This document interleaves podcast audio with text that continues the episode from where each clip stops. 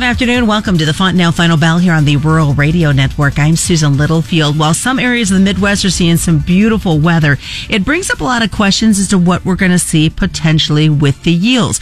We're also going to take a listener question that's questioning the numbers of last week, not what was bought, but how the prices reacted to that. So we will get to that as well as Mike Zuzolo joins us today with Global Commodity Analytics. And Mike, I hope it is cool in, in your backyard like it is here. Yeah, I think we were about two degrees from the record low last night, and I think we may get to the record low of, I believe, 56 uh, at Kansas City Airport. So I think that's going to be a real interesting uh, phenomenon, one that I have not experienced in the last seven years since we moved from Indiana out here to northeastern Kansas. So I think it'll be a welcome treat since everybody back east that we know has been enjoying quite a nice summer. Well, we know that uh, areas of Iowa saw into the 40s overnight, so maybe a little hint to uh, fall getting here quicker than we thought. But looking at that and the yield numbers and all the information that came out from NASS, let's kind of look at what you saw in those numbers, how the markets reacted today. And first of all, this yield information really wasn't that big of a surprise. Well, it wasn't from a standpoint that a week ago, um, maybe even a little bit more, Susan, I had been hearing from Chicago colleagues and contacts that we were probably getting up towards a 180 national yield, especially with that last rain that came through some of the driest areas of Illinois right about a week or so ago. And indeed, a lot of the Illinois clients were telling me how much the crop had greened up and how the corn especially had been able to find its nitrogen. And so I think the mindset in, of many of us in the agriculture belt and in the agriculture commodity analytical world were not surprised to see something that was up around 180. But when StoneX came out with the 182.4 yield, and that cranked up the production number to 15.3 billion bushels, I think that was where the surprise came in, and just the fact that somebody actually came out with something so much more than 180. So my pricing model, I think I was talking to either Clay or you about not long ago, was suggesting that as we got back down to these old lows of the 320 level in lead month corn and 315 in lead month corn, that we were going well above the 3 billion bushel ending stocks number as far as what the market was probably factoring in. And, and indeed, I think that's the case. And the fact that we've been able to go even lower today would say we're probably now well over 3.2 billion bushel carryover. And I bring this up because it helps me keep track of what we're looking at before the next USDA report, which is right around the corner. And one last thing, I think one of the biggest reasons why the corn market got hit so hard with that near 3% break in, on the day for futures, uh, even though the gold was able to make a brand new all-time high and breach $2,000 an ounce, I believe for the first time ever. Uh, I think was in large part due to the wheat market. The wheat was a no-show when it came to holding up technically and wanting to fight back against those big crop estimates uh, by StoneX. And I think that's probably where the vast majority of this heavy volume day uh, came about was between not just the yield but also the wheat market throwing in the towel. The, the volume in corn was extraordinarily high. I'm sure a lot of frustration as as folks uh, look at these numbers, and I I saw some posts on social media, uh, specific, specifically Twitter, you know, asking how folks were dealing with the drop that they saw in the bean prices, and and the wheat. Chicago, I think, caught a few by surprise. It did, and I, I would be one of those people that it caught by surprise. I was actually talking to clients and writing to clients last week and and almost two weeks ago now talking about the idea that if we have a bad July and we don't have a premium built up in in the month of July because the rains come almost every year the last 5 years in a row we've been able to find some support in prices after the 1st of August and and I, I'd always in my mind had an idea that this could be a lot like 2016 especially in the last five or six days when I've started to get some pictures from clients in Nebraska, clients in Illinois, clients that are in areas that the trade thinks we're looking at unbelievably big yields. And, you know, the StoneX number, just to give you a frame of reference, uh, Nebraska, they're looking at a 193 yield and 182 was the number last year. And for Illinois, they're looking at 212 uh, bushels to the acre this year. Last year was 181, but I'm getting quite a bit of tip back pictures, unwanted tip back, even in hybrids that maybe normally do have some tip back. We're getting more than expected, and, and producers are starting to tell me as they walk their fields in some of these key states that are responsible for this massive yield they were probably not as good as what they thought it was looking at it from the road, and hence the danger of the crop conditions report. So drive that all the way back to your question, and I think it goes back to the producers are very disappointed that they're taking this much premium out this quickly. The seasonals are not suggesting that we should be doing this, and if we are a lot like 2016, which I think we could be, whereas we went up the first half of the month of August in 2016, we fell sharply in 2016. And in fact, if you look at the monthly chart right now in the corn market, our next support is now the monthly uh, chart support going all the way back to uh, after 2020, the low at around the three dollars and a quarter point number uh, from April. The next low is the uh, 2016 low, which is right around 301. So you've got that 2016 look about you, unfortunately, at this point. Uh, we'll see if they continue on this path after the uh, drought monitor comes out this week.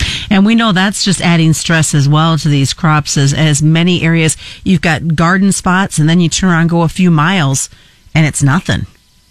Yeah, and I don't use the crop conditions anymore for my, my yield assessment, but what I do use does have a lot to do with the cumulative precip. And I can tell you the top nine states out of the 18 that USDA measures, they produce about 80% of the corn crop. And two of the uh, only two of those nine states are above 2019 cumulative precip numbers, and four are actually below not only 2019 but be, below the five-year norm of, of precip cumulative uh, amount. Folks, we come back. We're going to talk more about this market from a grain perspective before we look. Welcome back to the Fontanelle Final Bell here on the Rural Radio Network. I'm Susan Littlefield, continuing our conversation with Mike Zuzolo of Global Commodity Analytics. And Mike, you left off with a really good point. It's, I mean, we, we do look at crop ratings. A lot of folks kind of look at them and try to digest them, but really at this point, precipitation it's got to have a little bit heavier weight when you're trying to figure out what's happening in the neighborhood. It really does, and this puts us in a tough spot as marketers because we may not know the truth in terms of the actual yields until we get to October, November, and maybe even after December, and that's where the USDA and their their counts as far as their ear counts may be extremely high because the rains came right at this not right at the nick of time.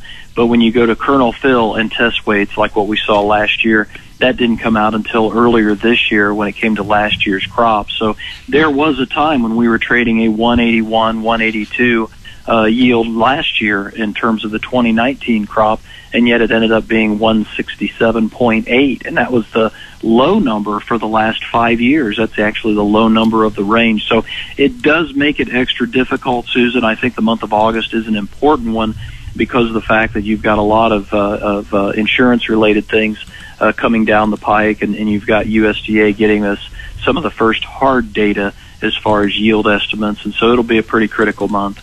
Well, we did have a question coming in from a listener, and it was in regards to what we saw in last week's market trade with so much export business information coming our way. And the question really was, is there some collusion going on in the grain markets like we've seen and folks have talked about on the livestock side because the markets didn't react like many thought they would with that continuous day after day export news? Yeah, I don't think so because of the fact that the year to date exports, when it comes to the corn, um, you know, we're within about four weeks of finishing the 2019 2020 marketing year, and we're still running about 15% behind last year and or 15 16% behind last year's numbers the previous year's numbers and and USDA has us about 14% lower than the 2018-2019 marketing year. And so I think what we're seeing is similar to what we've seen the last 5 years. The trade thinks that supply is outrunning demand even though we have an almost a catastrophic flood in China that has I think in part been the reason why they have jumped in and bought so much of our sorghum and so much of our wheat and now starting to buy quite a bit of our bushels of corn. The trade, which I think is very fund heavy, investor uh, heavy in terms of volume numbers, uh, they have been able to keep a, a lid on prices through the cash versus the futures price. And, and the fact that we have had a higher uh, price around the world for most of the year in corn.